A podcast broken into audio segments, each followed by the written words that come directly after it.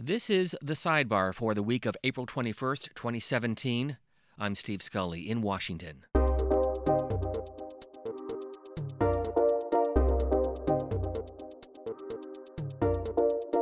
Our guest this week is Nile Gardiner. He is a former aide to British Prime Minister Thatcher and now the director of the Heritage Foundation's Margaret Thatcher Centre for Freedom.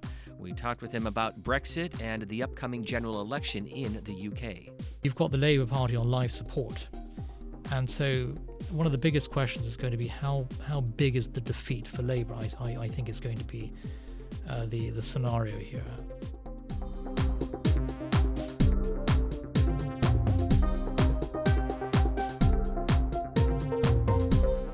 Nile Gardiner, so much news coming out of Great Britain this week, but the motivating factor, the driving force, has been the issue of Brexit. How did the UK get to this point? Well, it all, of course, began with the um, the stunning uh, referendum result. June 23rd last year, Britain held a historic referendum on its uh, future membership of the European Union. By uh, nearly 52% to 48%, the British people decided to leave the EU. Uh, and two years from now, Britain will be fully outside of the European Union. Uh, and of course, this historic uh, referendum vote was based upon, I think, many decades of discontent among the British public with the European Union. Uh, and I think that for most British people, the EU had become um, really controlling, um, interfering in the lives of ordinary Britons, uh, with a huge amount of um, I would say, control over British laws, uh, British regulations, uh, the British economy uh, on a wide range of fronts. I think the the uh, the growing view among the British public was that it was time to throw off the shackles of the European Union and become a free sovereign nation once again. And you think this is a good thing for Great Britain? Yeah, I, I do. I, I, do think that uh, it was the right decision actually for uh, for the British people to leave the European Union after all, if you want to be a, a, truly free sovereign nation, you can't be a member of the EU. I mean, the EU has evolved into a supranational uh, body. Um, you can't control, for example, your own borders actually as a member of the European Union. You can't decide who comes into your country from other parts of the EU. Uh, you can't make your own free trade deals. Um, about two thirds of British law is uh, decided in Brussels. Uh, and and so Britain, which has a, a great history as a um, you know as a tremendously successful uh, country, uh, as a nation that at one time, of course, uh, held sway over about a third of the world. Um, in recent decades, Britain had become, uh, I would say, um, a far less free country. And uh, you know the British people want to decide their own destiny. They want to have complete freedom to control their own borders, to uh, negotiate free trade deals across uh, across the world, and of course to decide their own laws. Uh, and you can only do that outside of the European Union. I want to come back to the mechanics of what it means for Great Britain, but let's talk about the announcement on Tuesday by the British Prime Minister, a surprise announcement, elections on June the 8th, called a snap election. What led to this, and what does it mean for the Conservatives and for the Labour Party? Uh, yes, I mean, a very, very interesting decision by Theresa May after she had made a series of denials actually over the past few weeks, saying that she was not interested actually in calling a, an early general election. I think what prompted um, this move by by Theresa May um, was a, a, series of polls over the past um, few days, uh, which have indicated that the Conservatives uh, are way ahead of the Labour Party. And at the moment, um, the the government has a working majority of only about 17 seats in the House of Commons um, projections show that if the Conservatives do well uh, in the June 8th election, that the Conservatives should have uh, a working majority of around 68 seats, and they would in fact be about 200 seats ahead of the Labour Party. Um, and and so the Conservatives would be in a stunningly good position actually to um, push through with its Brexit uh, agenda. And at the moment, um, with such a slim overall working majority, it's it's a rather precarious um, situation actually for the um, uh, for the government on many fronts. So. Uh, a robust showing in the June 8th general election for Theresa May and for the Conservative Party would give them far more power actually to do what they, they want to achieve in terms of uh, the Brexit agenda. Well, explain that. What Yeah. do they want to achieve? How would that empower the Conservative Right. Party and the British Prime Minister? And what does it mean moving forward? Yeah, um, you have basically two years of very, very tough negotiations with the with the European uh, Union, and um, uh, the government, of course, has vowed to push ahead with with Brexit, regardless of um, the the deal that is struck with the EU. And so, um, the, the government would be prepared, for example, to take Britain onto uh, WTO trading rules, actually, if they don't get the deal they want with the European uh, Union. So um, it's certainly going to be a tough couple of years. But if if indeed the um, the Conservative Party has um, or the British government has a significantly bigger majority, it gives them far more, I would say, power within the House of Commons um, to push through with its Brexit agenda. And so the prospect of some kind of um, you know, growing rebellion against the government would be greatly, greatly reduced. Actually, with a um, with a general election on June eighth. From your so, standpoint, is yeah. Theresa May the right person to be leading this effort? Yeah, I think actually Theresa May has um, done extremely well as Prime Minister. She was a surprise choice for Prime Minister because she had, in fact, not campaigned for Brexit. Uh, she had been on the Remain side, and she had sided with David Cameron. Uh, and of course, Cameron had vociferously opposed Brexit. Um, but at the same time, Theresa May was careful not to um, campaign aggressively for the Remain side. Um, and so she didn't alienate the Brexit um, uh, members of Parliament. Um, and uh, with a um, with a divided uh, Brexit camp, actually, in the aftermath of the um, of last year's June 23rd uh, referendum, Theresa May uh, emerged really as a consensus candidate. Um, she has a very strong record as a, uh, um, or she had a strong record as a government uh, minister, um, and many uh, MPs saw her as someone who could lead the Conservative Party um, and unite the party uh, in a very strong fashion. I think she's done that. Um, I do think she is a leader who's demonstrated tremendous uh, resolve. Um, she's been fully committed to the Brexit process, respecting the will of the British people. That's very important. And I think, uh, you know, in some ways, just as Margaret Thatcher did, um, Theresa May appeals to uh, Middle England. She has a good sense of the pulse, the beating heart of Middle England. That's important, I think, for a British Prime Minister who wants to lead the country at a time of uh, tremendous transition with Brexit. Now, Gardiner, let's go back to the mechanics of what this means. If you are a, uh, a, a producer of any product that wants to continue to sell that product to Europe, can British companies still do that? Yeah, absolutely. I think that um, uh, you know, post Brexit, um, the British economy is going to continue to do very well. It's already the uh, the leading G7 economy in terms of economic growth. Um, Brexit has not resulted actually in a you know reduction of foreign investment into the United Kingdom. Um, Britain has by far the strongest major economy uh, in Europe. Uh, and the reality is, as the world's fifth largest economy, Europe needs trade with Britain. It needs British investment. Um, it needs um, you know goods and services flowing freely. And so I think that uh, you are going to see. I mean, my, my view is you are going to see a uh, you know good deal struck between Britain and the European Union. Both sides do need each other. Um, I would argue that Europe needs Britain more than the other way around, actually. But um, Really? yeah, I mean, after all, I, I think that only about uh, 8% or so of British um, companies, in fact, do business with the European Union. Um, and so, you know, the idea that uh, Britain is sort of entirely dependent on the EU is really a is really a myth. E- the EU is important, of course, for British um, uh, trading interests, and I think about 40, you know, seven percent of overall British uh, trade is with the European Union, but less than ten percent of British companies actually do business with the um, with the EU. Um, and so um, it's in the interest of both Britain and the European Union actually to negotiate a good agreement here.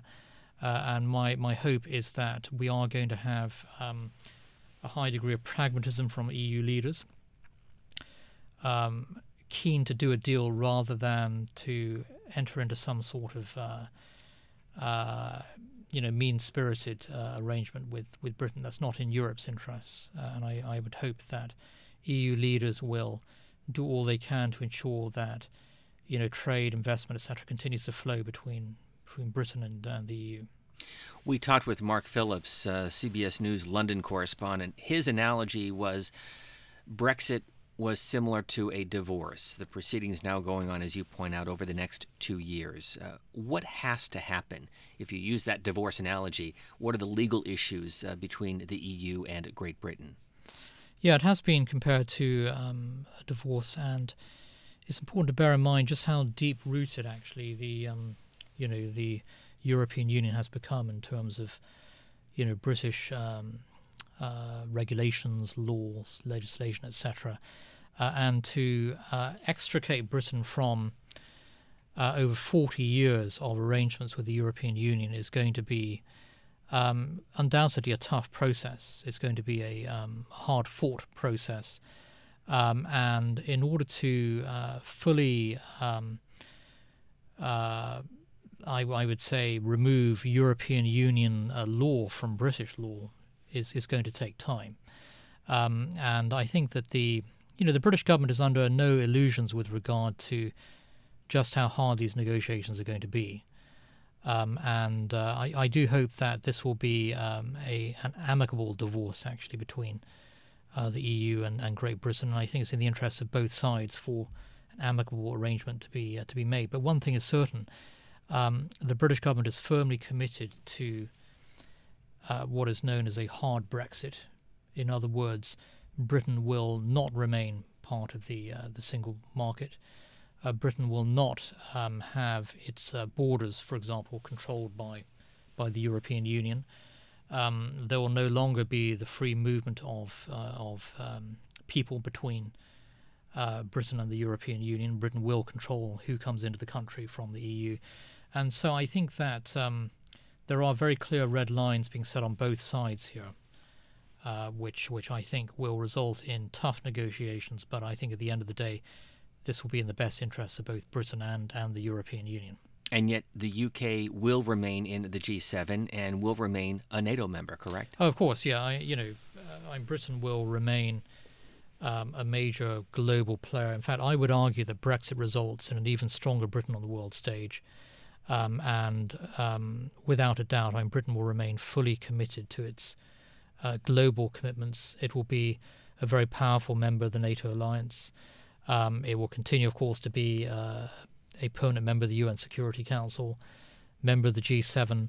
Um, I would uh, say that you know, with the greater level of independence that Britain has, Britain can be a more forceful operator on the world stage. We're already seeing that with regard to Britain's dealings with Russia where Britain is by far the uh, the toughest opponent of Vladimir Putin in, in Europe today. And um, even in the you know the recent um, uh, you know discussions we saw over Syria, for example, and Britain took a far harder line against Moscow than other European countries. Uh, and uh, the British government pushed for additional sanctions against Moscow, which were rejected actually by the Germans, the French, and the Italians. Uh, so uh, so the idea that uh, with Brexit Britain is going to be softer towards Moscow simply isn't true. Quite the opposite is the case, actually. And so, with all of this going on and all of this background, the election's now scheduled for June 8th. I want to talk to you in a moment about yeah. what that campaign will look like. But explain what is happening in Scotland. Yeah, well, of course, Scotland um, voted uh, against Brexit. And um, in fact, Scotland saw the highest levels of opposition to to Brexit, other than some parts of um, of inner London, for example. Uh, and um, so the Scots certainly have overall a different view of Brexit compared to uh, most English voters. Uh, having said that, uh, at least a third of Scots voted for Brexit, and so there is a sizable minority in Scotland that, backs Brexit. Um, there have been renewed calls by the Scottish Nationalist Party for uh, another referendum on Scotland's membership of the United Kingdom.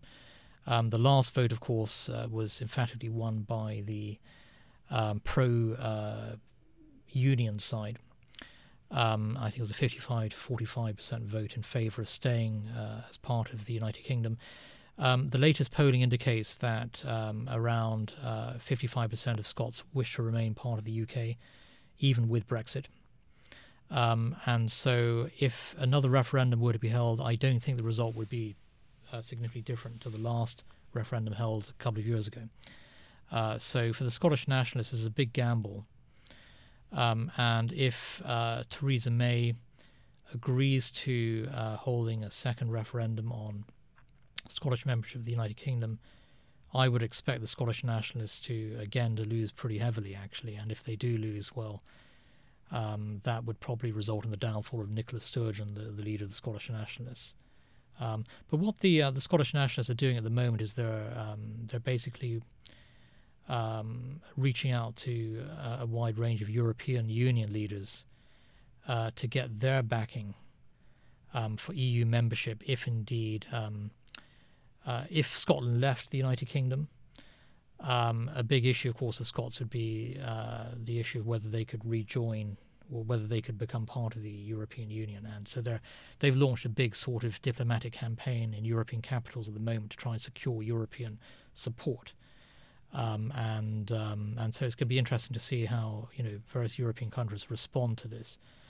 Uh, and uh, significantly, Spain, uh, for example, which had at the last referendum talked about vetoing Scottish membership of the European Union, Spain is now uh, offering quite a different approach because they are trying to stir up uh, tensions over Gibraltar, of course, a British overseas territory on the uh, on the edge of Spain, uh, and Britain has made it 100% clear that Gibraltar will remain British, and there will be no um, no deal struck with Spain. And so, in retaliation, the Spanish are, I think, stirring up um, uh, the Scottish nationalist issue. And so, there are all sorts of dynamics that work across Europe. Uh, highly complicated, uh, you know, scenario, but my sense is that you know, Scotland will not be leaving the United Kingdom with or without a you know referendum. I, I don't I don't think that there is public support for a Scottish exit from the UK. Let me follow up on a couple of points. You touched on immigration and the impact it will have in Great Britain. Uh, what could we see that would be different? Um, I think that um, you know, with regard to um, uh, regard to immigration, um, I, I don't think that um, you know Brexit is going to fundamentally change the fact that you know Great Britain is a highly attractive place for highly skilled uh, talent. Um, Britain will continue to attract, I think, um, a lot of the brightest minds from all over the world. The big, the biggest difference now is that um, uh, the brightest talent across the world from outside of the European Union will now have a more, you know, uh, equal chance of, of uh, being able to work in the United Kingdom. Um, and so at the moment, the system uh, discriminates in favour of EU nationals. Uh, and, and I think that um, once Brexit takes place, uh, the advantage that EU nationals have will be, uh, will be removed. And what yeah. about the future of the European Union? Will it be around in 20, 25 years? Um, you know, it's it's very hard to predict what's going to happen with the uh, with the European Union.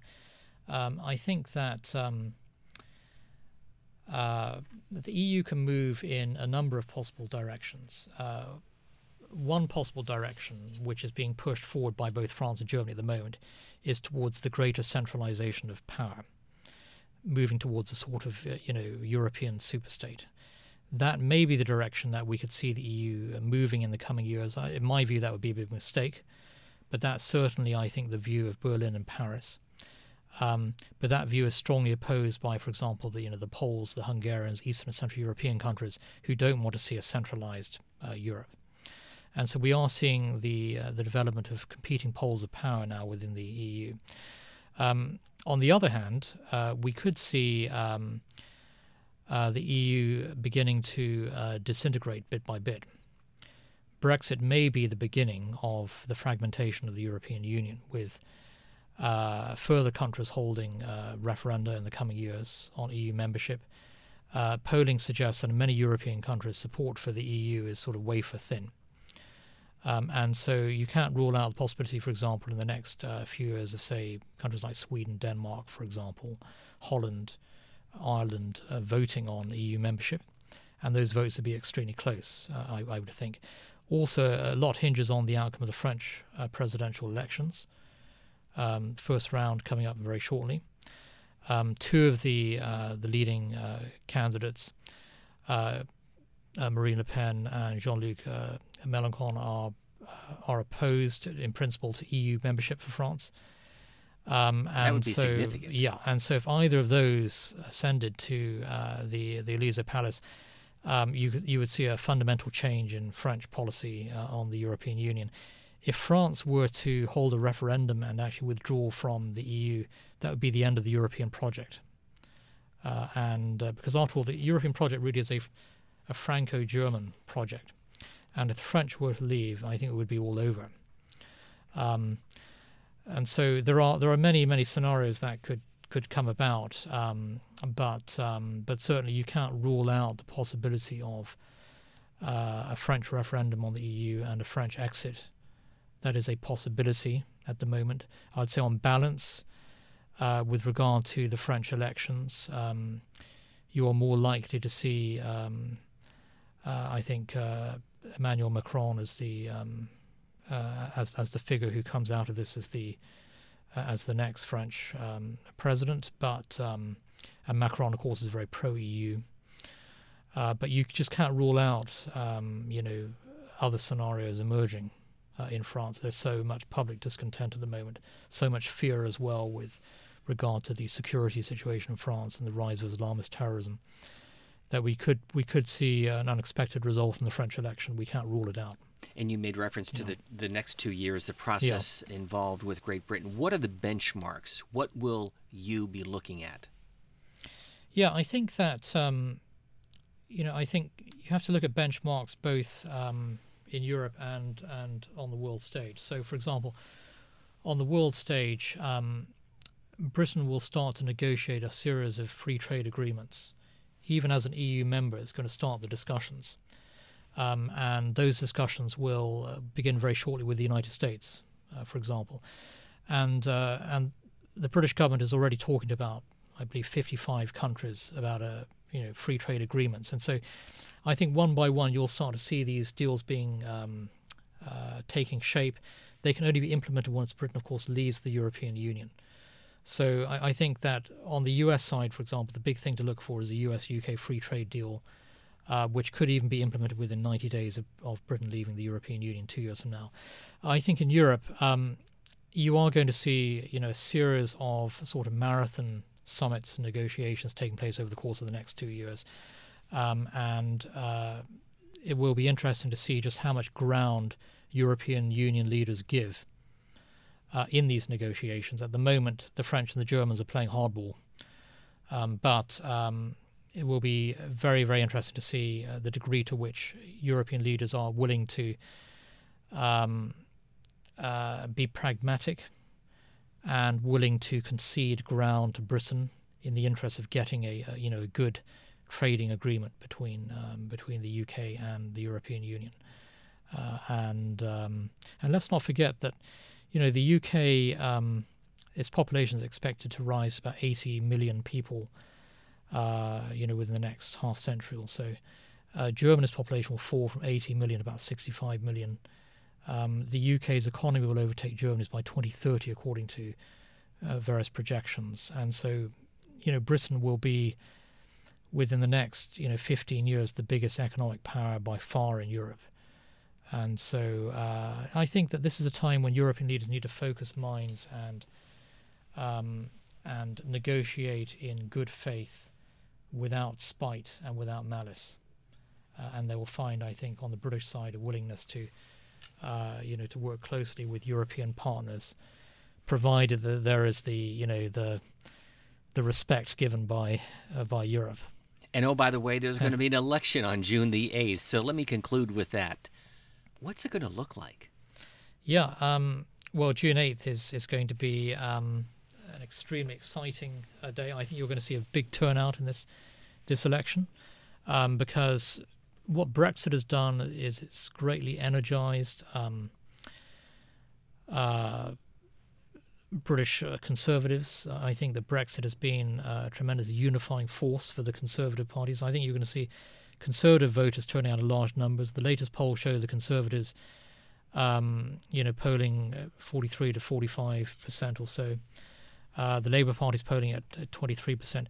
We could be seeing actually, uh, you know, the I don't like to call it the the death of the Labour Party, but you've got the Labour Party on life support, and so one of the biggest questions is going to be how how big is the defeat for Labour? I I, think is going to be uh, the the scenario here. Are we going to see the Labour Party scraping 20% of the vote in a general election, which would be absolutely stunning? This is the party of Tony Blair that just you know 15 years ago looked unassailable, uh, and um, you know even just over a decade ago, people had written off the Conservative Party as as uh, you know as a dinosaur. Uh, pundits were saying the Conservatives could never be in power again. Well now they are completely in the driving seat. And I think what we are going to see is a Theresa May uh, government return to office with uh, tremendous um, uh, new authority uh, and, and a big majority. Before we let you go, where's home for you originally? Well, I mean, I, have lived in you know various parts of of the UK. I've lived in London and I've lived in Oxford. I've lived in the West Country, um, and um, and I think that um, you know what I would say, I mean, you know, having uh, you know spent um, a great deal of time on both sides of the Atlantic, is that you know both Britain and America are are countries that um, you know play a crucially important role in terms of leading the free world. And so what happens in Britain is is very very important for the United States. The special relationship is is extremely um, is extremely important for both countries. Uh, and I think that if we have a stronger government in Britain uh, with a successful Brexit, that's good for America. It's good for the American people, and so I think that you know the outcome of this election is very important, actually, for not only for the British people, for but for the people of the, of the United States as well.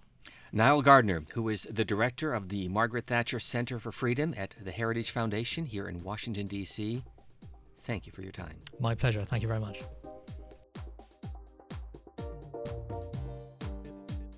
You've been listening to C SPAN's The Sidebar. Be sure to follow C SPAN and C SPAN Radio on Twitter and let us know what you'd like to hear about in future episodes by using the hashtag C SPAN Sidebar. If you like the program, please like, rate, and review us wherever you listen to podcasts. By the way, every C SPAN podcast is available on the free C SPAN radio app for Apple and Android devices, as well as Google Play Music, TuneIn, Stitcher, and Apple Podcasts. Thank you for listening.